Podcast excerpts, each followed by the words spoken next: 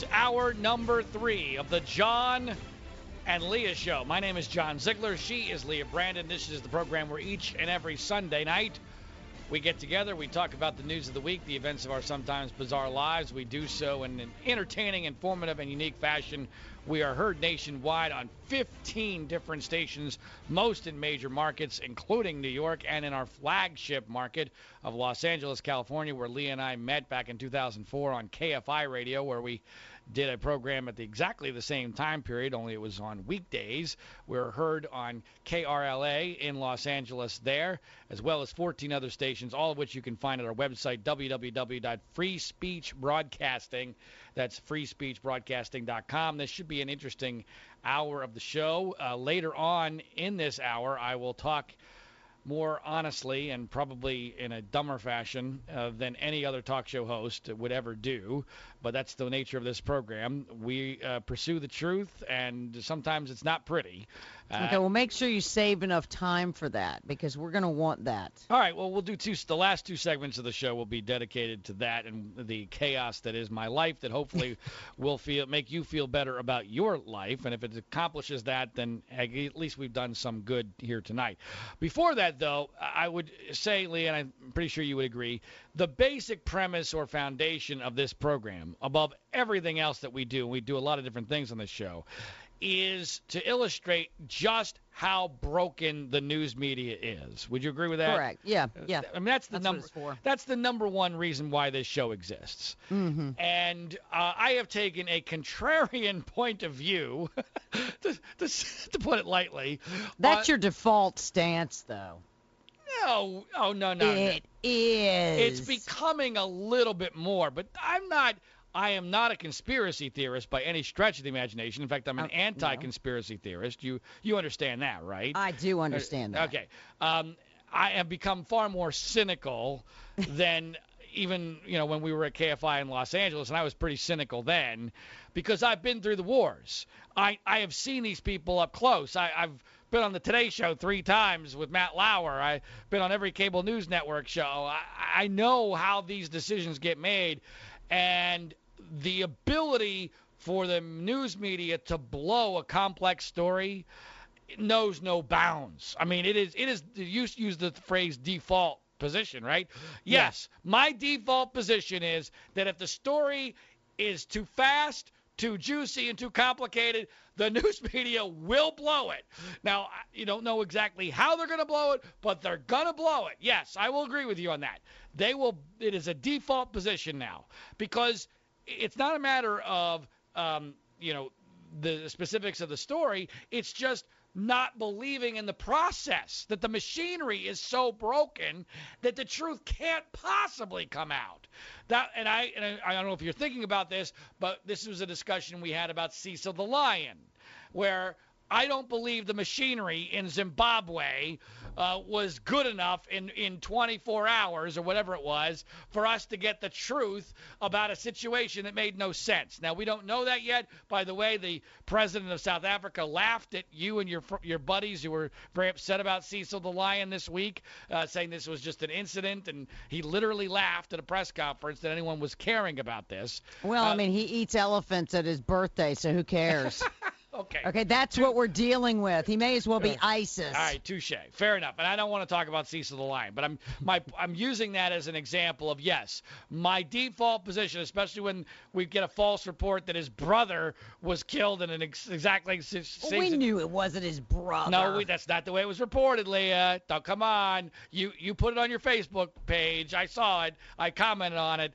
Uh, anyway, I don't want to get bogged down in Cecil the Lion. All right. My point here is the news media blows it all the time, and a couple of circumstances occurred this week uh, where I, think we now know the news media blew it. My favorite example is a story that's almost 100 years old, and it involves President Warren Harding.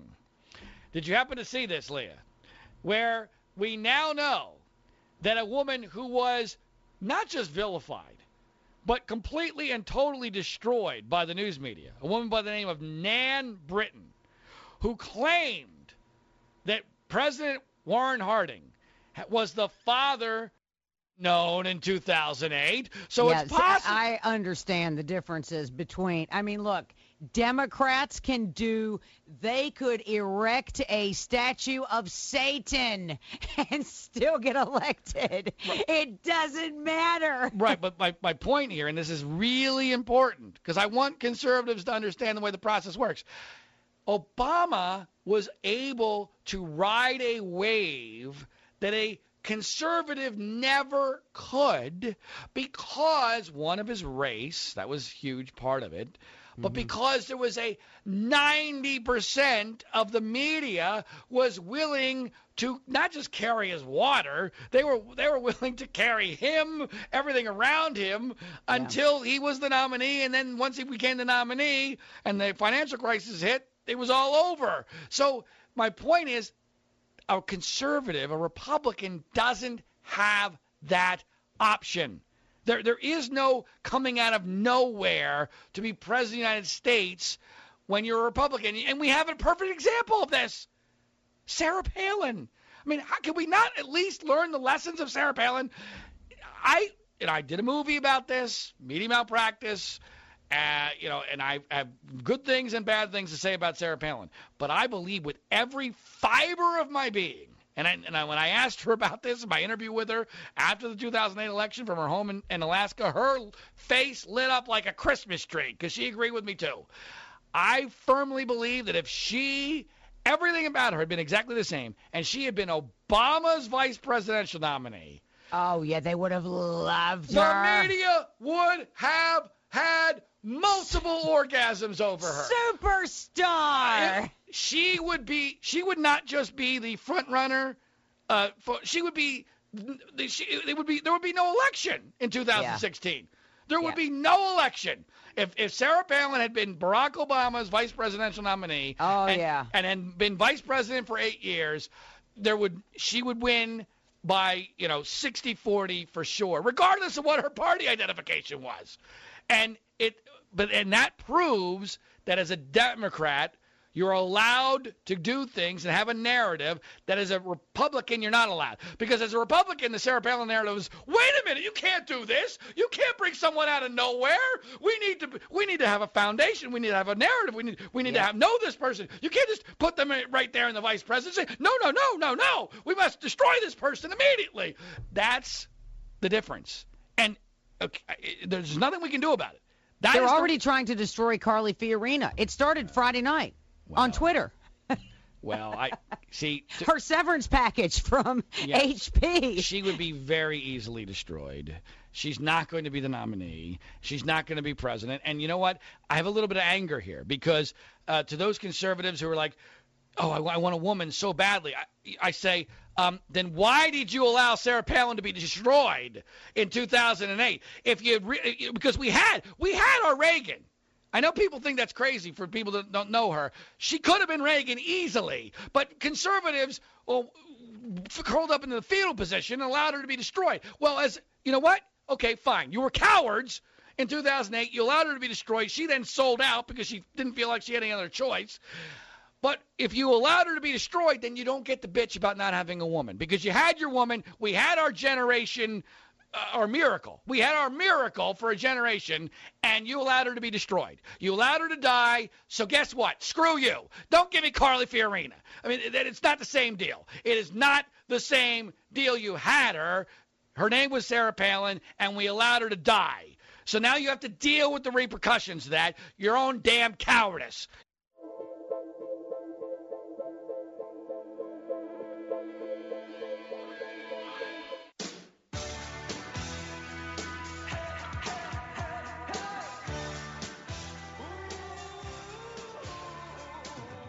Welcome back. This is the John and Leah Show. My name is John Ziegler. She is Leah Brandon, and the program works much better when the two of us are on together, uh, and which I'm very glad to hear her chuckle, meaning that she is in fact back on the show.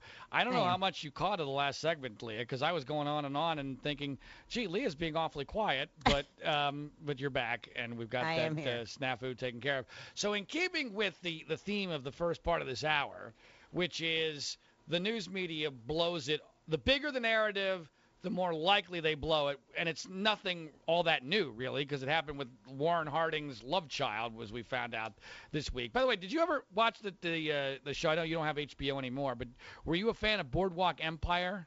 I was. I loved. Uh, what was his name? Nucky. Yeah, Nucky. Nucky. Uh, Nucky Thompson.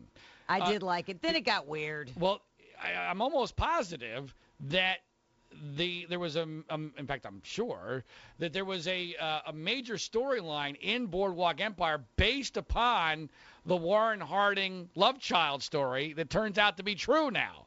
So it's interesting to me that Boardwalk Empire put that in there before it had been you know verified by DNA that the story was true. Although I, I have a vague recollection that there may have been some you know, ambiguity in Boardwalk Empire as to to whom they were referring and whether or not the love child was real or what have you. But anyway, so I was very glad to see that, you know, almost 100 years later, that woman was vindicated, even though the damage was already done. Yes. I, I wanted to move on now to to the area of sports, where I think this is happening more than any other area. And the reason why it's happening there is largely because ESPN has a monopoly and because ESPN is incompetent. And when you have a monopoly and you're incompetent and every other news media outlet follows you, then you you know you have too much power and false narratives get into the bloodstream and look out. It's all over. Uh, no one has the power to create a narrative in their realm more than ESPN does.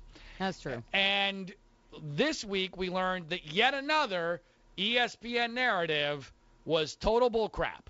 Oh, which one was this? So you remember it wasn't long ago when ESPN told us that the drafting of homosexual Michael Sam was one of the most important things that has ever happened in the history of the National Football League, if not sports in its entirety. Remember that? That's right. Oh, yes, absolutely. there was a Miami Dolphin. I don't even know if he's still on the Dolphins or if he's even still in the NFL, who got suspended and fined for tweeting a negative reaction to seeing Michael Sam kissing his boyfriend on ESPN when he got drafted. I Uh, tell you, they stayed on that for a long, long time. Well, I mean, he ends up on Dancing with the Stars, which, by the way, not coincidental at all, happens to be an ABC Disney property, just like ESPN. So they, Yep. The, I mean, this is that is not a conspiracy. That's just the way the world works now in the in these in, inherent massive conflict of interest, and nobody has more conflict of interest than ESPN. Nobody. Uh, I mean, it is, it is unbelievable. It's the most untold story in all of media, clearly in sports media, the conflict of interest of ESPN and how unbelievably liberal and thus, not surprisingly, inaccurate their Right. reporting is.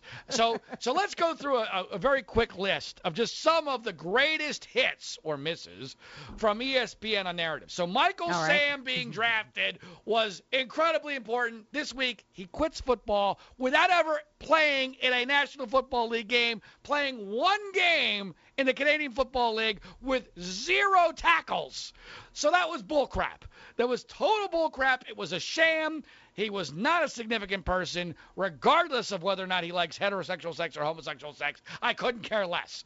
Right, was- you know what? If he had been gay but a great football player, he would have been drafted a whole lot sooner. Of course. he actually would have played because it's not about being gay. It's about being a football player. Right, of course, of course. and I mean, if the NFL is the ultimate, you know, situation where if you can perform, they don't care what you like. You're Uh, in. Right. I mean, but it was obvious for to anybody who knew football immediately, especially when you know he went from one team to the next to the next, then he took a leave of absence, and now he's quitting. I love the fact that he's quitting because it's just been so tough on him the last year. Mentally, he's exhausted, like because he hasn't been praised enough by That's right. by every single element of the news media. I guess Dancing with the Stars was just too difficult for Michael my Sam.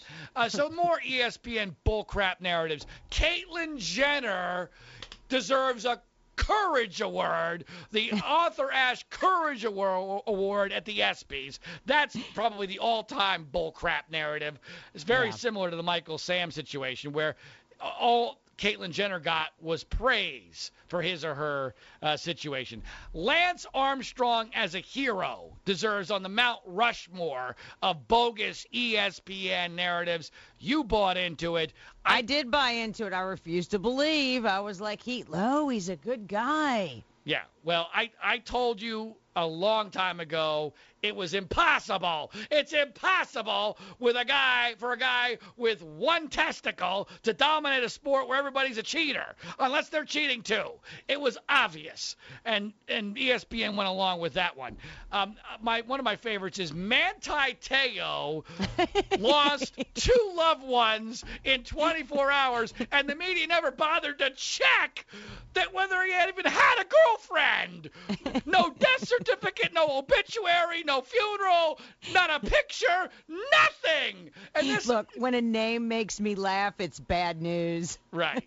I mean, Manti Te'o was the most obvious fraud of all time, and ESPN lapped it up. So They was did. the entire baseball steroid thing. Mark McGwire and Sammy Sosa and Barry Bonds were the greatest thing that ever happened to baseball until they weren't. And then, to me, since I've been living this for over three years, the worst example of all time, the crucifixion of Joe Paterno, who, no matter what you believe about Jerry Sandusky, had absolutely, positively nothing to do with what With happened. anything. Nothing. I mean, it, they destroyed a 61-year career Yeah. over nothing, and it was all because of ESPN. When we come back, I'm going to tell you how that case has dramatically impacted my life and my marriage in a negative way on the John and Leah Show on the Free Speech Broadcasting Network.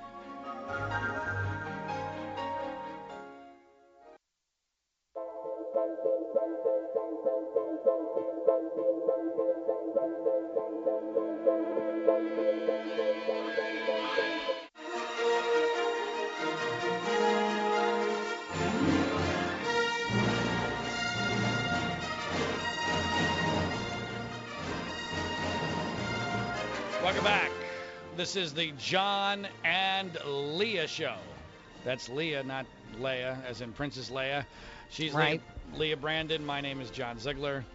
And uh, one of the things that makes this uh, program different, and you might even say unique, because I often refer to it as unique, and it truly is in the actual definition of the word, is that unlike most talk show hosts who have, you know, pretty much one major goal, which is to make themselves look good at all times.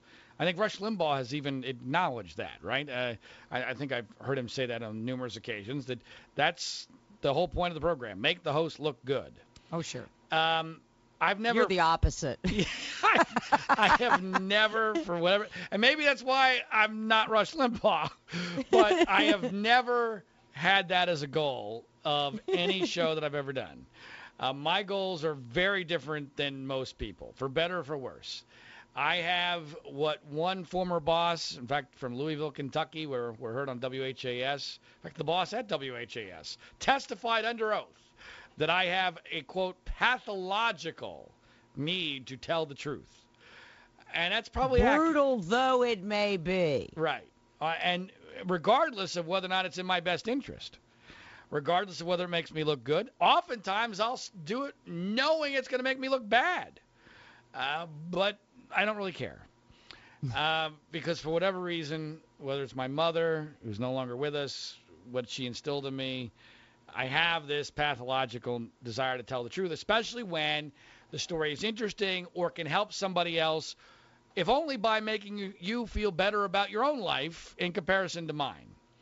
So that's going to be the theme of the last two segments of this particular edition of the program. Okay. And I mentioned that somehow this deals with my involvement in the Penn State case. For those who have no idea what I'm talking about, uh, for the past three plus years, I have been deeply embroiled in that entire so-called Penn State scandal involving Jerry Sandusky and supposedly involving Joe Paterno, even though he had absolutely nothing to do with it at all. If you're interested in the story, and if you live in Philadelphia or Pittsburgh or anywhere, frankly, you ought to be interested because it's the most incredible story I've ever been involved with. It's the most unbelievable media created injustice that I've ever known, and I've seen a lot of them up close. You can go to my website, www.framingpaterno. That's framingpaterno.com. It's not a conspiracy theory. The framing is figurative. It's not literal. And um, in fact, this week, I'm heading back to State College. What are you doing there? Well, I'm going to rummage around in some white trash and see what I can find. That's what I thought. Is that what you thought? Yeah. Yeah. I'm, I'm heading back the, the State College for a couple of days to do some further investigation because after three plus years on this story and having been on the Today Show twice with Matt Lauer in major interviews to discuss this, and having interviewed Jerry Sandusky twice in prison, and knowing more about the case than even he does. That's, by the way, that's literal. I know more about the case than Jerry Sandusky does. Um, I am convinced that the whole thing was a fraud. And I believe I've proven it, but I would like to try to get some more proof. Now, why am I going now? The reason why I'm going now is because my wife is heading back to work. And because she's heading back to work, I'm going to be in charge for a large portion of the time of our three year old daughter, Okay. uh, which is going to be an interesting challenge to begin with. It is. Um, because I was not made for that. I'm, it's not in my DNA. Uh, she's going to be going to preschool, so I'm not going to have that much responsibility. And as a matter of fact, her first day of preschool was this past Friday, kind of just to get her feet wet. And boy, was that an interesting experience. Uh, but let me give some more backdrop before you understand the context of why it was such an interesting experience to send your three-year-old daughter off to preschool. See, my wife, who has been incredibly loyal when most wives would have run for the hills a long time ago, with me being involved in controversial stories, um, has, you know, basically we made a deal. You know, when when we decided to have a kid, which she absolutely positively wanted to have, and you know we got married later in life, so her time period to have a kid was was Hurry up now. Hurry up now. Yes, thank you. Um, I knew my career was in big trouble for a lot of reasons, some of which were my fault, some of which were situations where my pursuit of the truth got, you know, legs blown off or other limbs blown off or whatever. And I made it very clear there was a very good chance that, you know, gainful employment was unlikely to be in my future.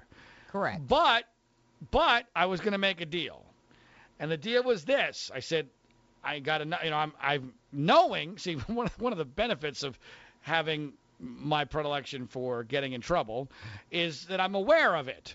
And so when I am making money, I save almost all of it. I am exceedingly frugal when it comes to saving, and I have a lot of investments. I own several, not several, I own three different homes in Southern California outright with no debt. Uh, you know, I have a lot of assets. Uh, and I said, look, we have a kid. You can take off from your work for the first three plus years. Uh, uh, we'll make sure that you have every, you know, live the life of Riley, basically. Um, spend every moment with the kid you want.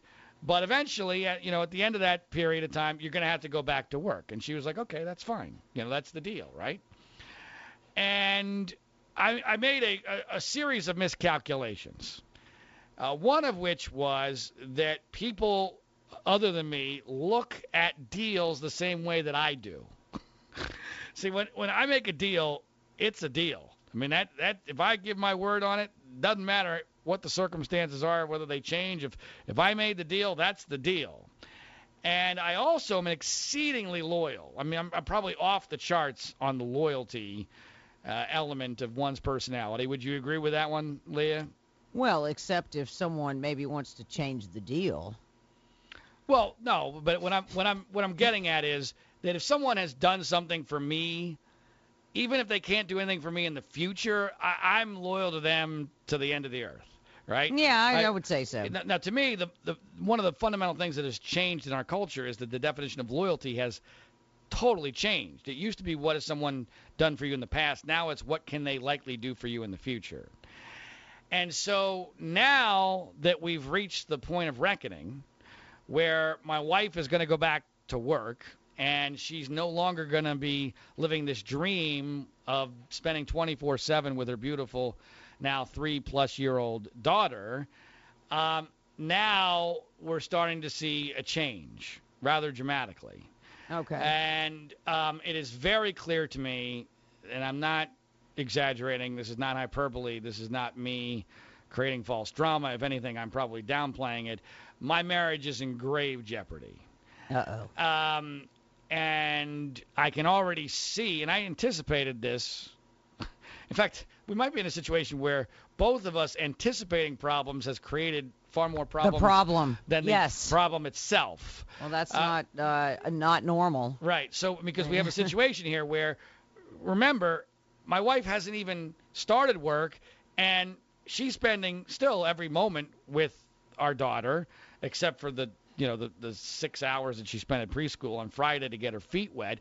As a matter of fact, this week the tough life continues because while I'm going to state college to run through uh, white trash, uh, they're going to be going to Disneyland. You know, they've got they've got passes to you know year-long passes to Disneyland. I mean, my life, wife has been living a great life, which was one of my miscalculations. See, I thought that would instill loyalty when in fact it instilled a level of expectation that Yes. was completely unrealistic and now is going to make the pain of real life far worse than if she hadn't been living the dream for the last three plus years. Well, And- okay, first of all, wait a minute. When you say the dream, Yeah. you know she's had a baby to take care of Oh, no, no. 24/7. No, no, no. And let me make It's it not exactly the dream. Well, for her it was, but let me make it very clear. She is an awesome, off the charts mom. Tremendous mom. But let's face it, when you are a tremendous mom, and especially in this day and age, other things fall through the cracks. That's just the reality. well, of course they do. And that's just the you reality. center your entire eh, life Right. around the child. One of the things that falls through the cracks Husbands. is husbands. Yep. So we'll get to that when we come back on the John and Leah Show on the Free Speech Broadcasting Network.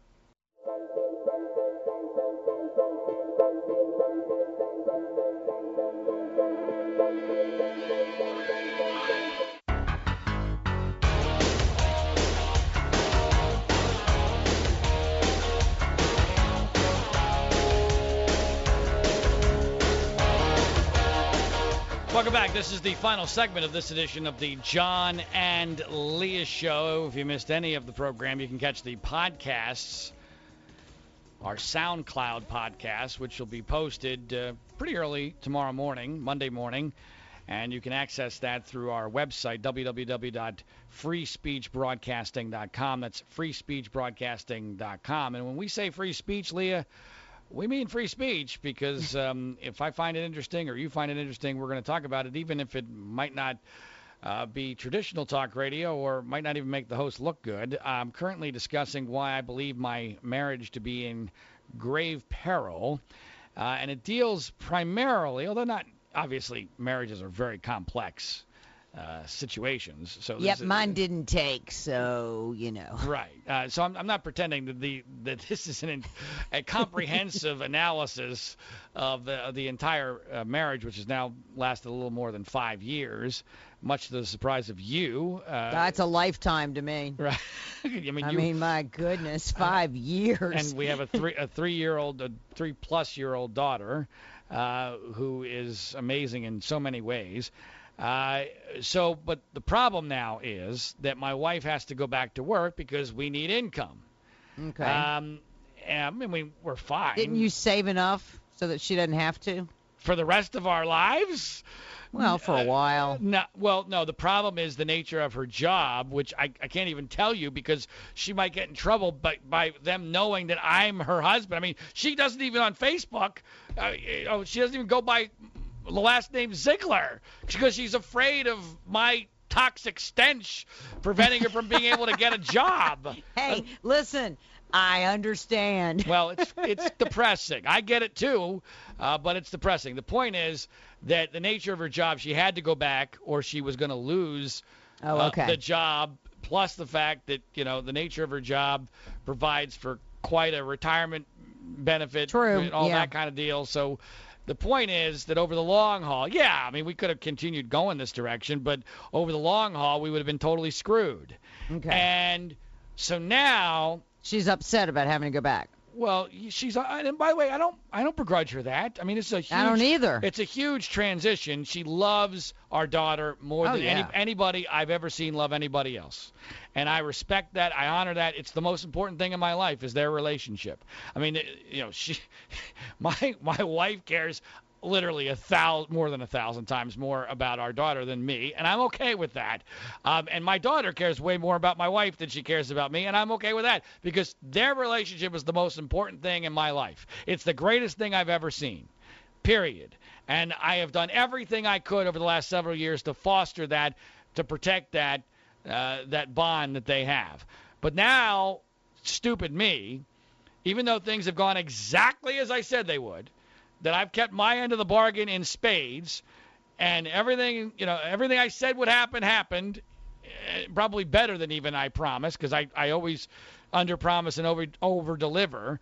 But even though all that has happened now, I stupidly didn't realize, or I should have realized more, that now every moment she's not with the kid is going to be blamed on me because and this is where this gets into an interesting situation of Well, that's true. It is your fault. So, it is you know, yeah. it is how is it my fault Okay, look, you have to understand something, Zig. Life, feelings are not black and white, okay? I can't make a deal with you today that I have to honor after I've had this baby and I've lived with this baby for three years and I'm so invested and it's mm-hmm. just going to kill me. I can't. There's no way that that was a fair deal. I may have made it in good faith and said, absolutely, I can do this. But now that it's here, oh my gosh, I don't want to do this. And it's your fault that I'm having to do this. And I'm going to hate you for making me do this because you know how I feel about it. And you don't really care about me or my feelings. Or else you'd let me out. but I don't have the ability to do that.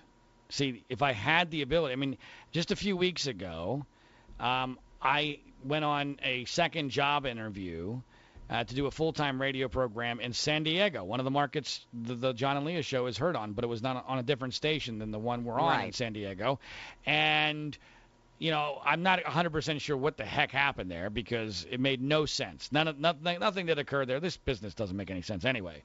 But the San Diego situation really made no sense. My agent thought, you know, that I was going to get the job, I think, and I knew I wasn't. And I don't know why I didn't. See, that's part of this perfect storm I'm in because my wife has now created the narrative and made it very clear, even though she was very supportive of my work on the whole Penn State thing for a long time. Now, in her mind, any situation that doesn't come to fruition is because of Penn State and my involvement well, in that. Yeah.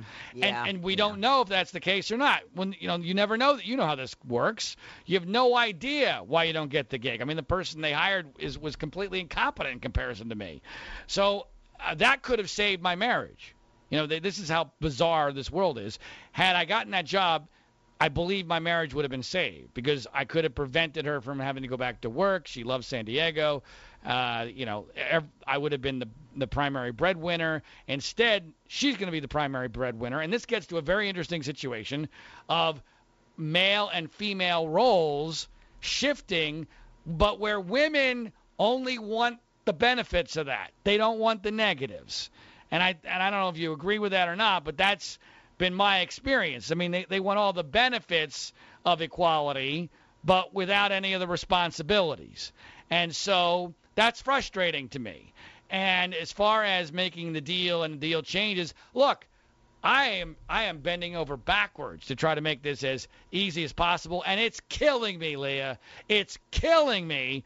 I mean, when we sent our daughter Grace, the two, the three of us, my wife, myself, and Grace, our daughter, all went to send her off for her first day of preschool. Oh, I don't know. I, I couldn't have taken that. and we- and I you know I saw the pain in my wife's face because Yep. uh, you know she's saying goodbye to her baby. Yes. Uh, it and it's and to feel that it's my fault even though this has gone exactly according to our plan, i it's crushing. It's I mean, if I could do anything to fix it, I would, but I can't. And now Well, it's, it's also like you have the guilt. You have this guilt that you can't do anything about. And so watching her, and then she's blaming you, and you've got the guilt. This is just this is a mess. No, it's a perfect storm, and there's no way out of it because now the more I try to fix it, the more I, I talk about it. She doesn't want to talk about it, and we It's got hurtful. and we got in a huge fight last night. Uh, which I didn't even anticipate. Here I was trying to fix the problem like a stupid man, uh, and and she doesn't want to talk about it because it's too painful, as you as Yes. you reference. Yes. And so now every time we talk, we get in a knockdown drag out, which only makes things worse. Right. And I don't know how we're going to get out of it. I honestly don't. I, I, I do not see a way out. I, I don't know, you know, whether she's going to divorce me this week while I'm gone or next week or next month or next year. But uh, I don't see how it, it's it's viable long term. I just don't see it. Even though I will do everything I possibly can to keep it together, if only for our daughter, because she would be crushed. I mean, my, you know, my daughter's only three, but she really understands the the world. It's amazing how much how much they get at at such a young age. The other day we were doing our post dinner walk, and my three year old daughter says to me completely unprovoked, uh, "Daddy, I don't like it when you and mommy get mad at each other. It Oh, makes yeah. it makes me sad." Of course it And- does. And, I'm like, "Oh God." I mean, I mean, how do you? it de- scares her. It- how- her, the, her foundation's shaking. I understand that, and I don't want that. But I, I but I, I, when I don't see options and I don't see a path, it's very difficult for me to function. And I think my wife, unfortunately, is the same way. And by the way, another part of this perfect storm, we're both very stubborn people, uh, Yeah. and so that's not going to help things either. Um, and This so, is why you need a counselor, no, I mean I'm a hap- mediator. I, yeah, so I can find a liberal that's going to side with my wife and uh, make things even worse. I mean, that's. I mean, all these counselors are diehard liberals. What diehard liberal is going to side with me, or even be fair to me? Forget about siding with me. Just be, even be fair.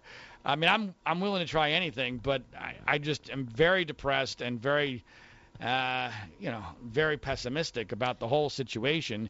And, well, I don't very, see feel how very divorce helpless. helps. I don't see how divorce, Oh, divorce, helps would in be her insane. mind. It would be insane. It would be insane on every level to go that direction. And whether she understands that or not, I, I don't know. But um, but now I'm going to go home and um, we probably won't even talk because we'll be afraid to get in another fight. So that I hope makes you feel better about your life, folks. if if I've done that, if I've accomplished that, I've done something good, I guess. If you can feel better about your life in comparison to mine, Leah, you have a great week. Uh, okay, and- you too. Thanks, Leah. We'll be back next Sunday on the John and Leah Show. The website, www.freespeechbroadcasting.com. My name is John Ziegler.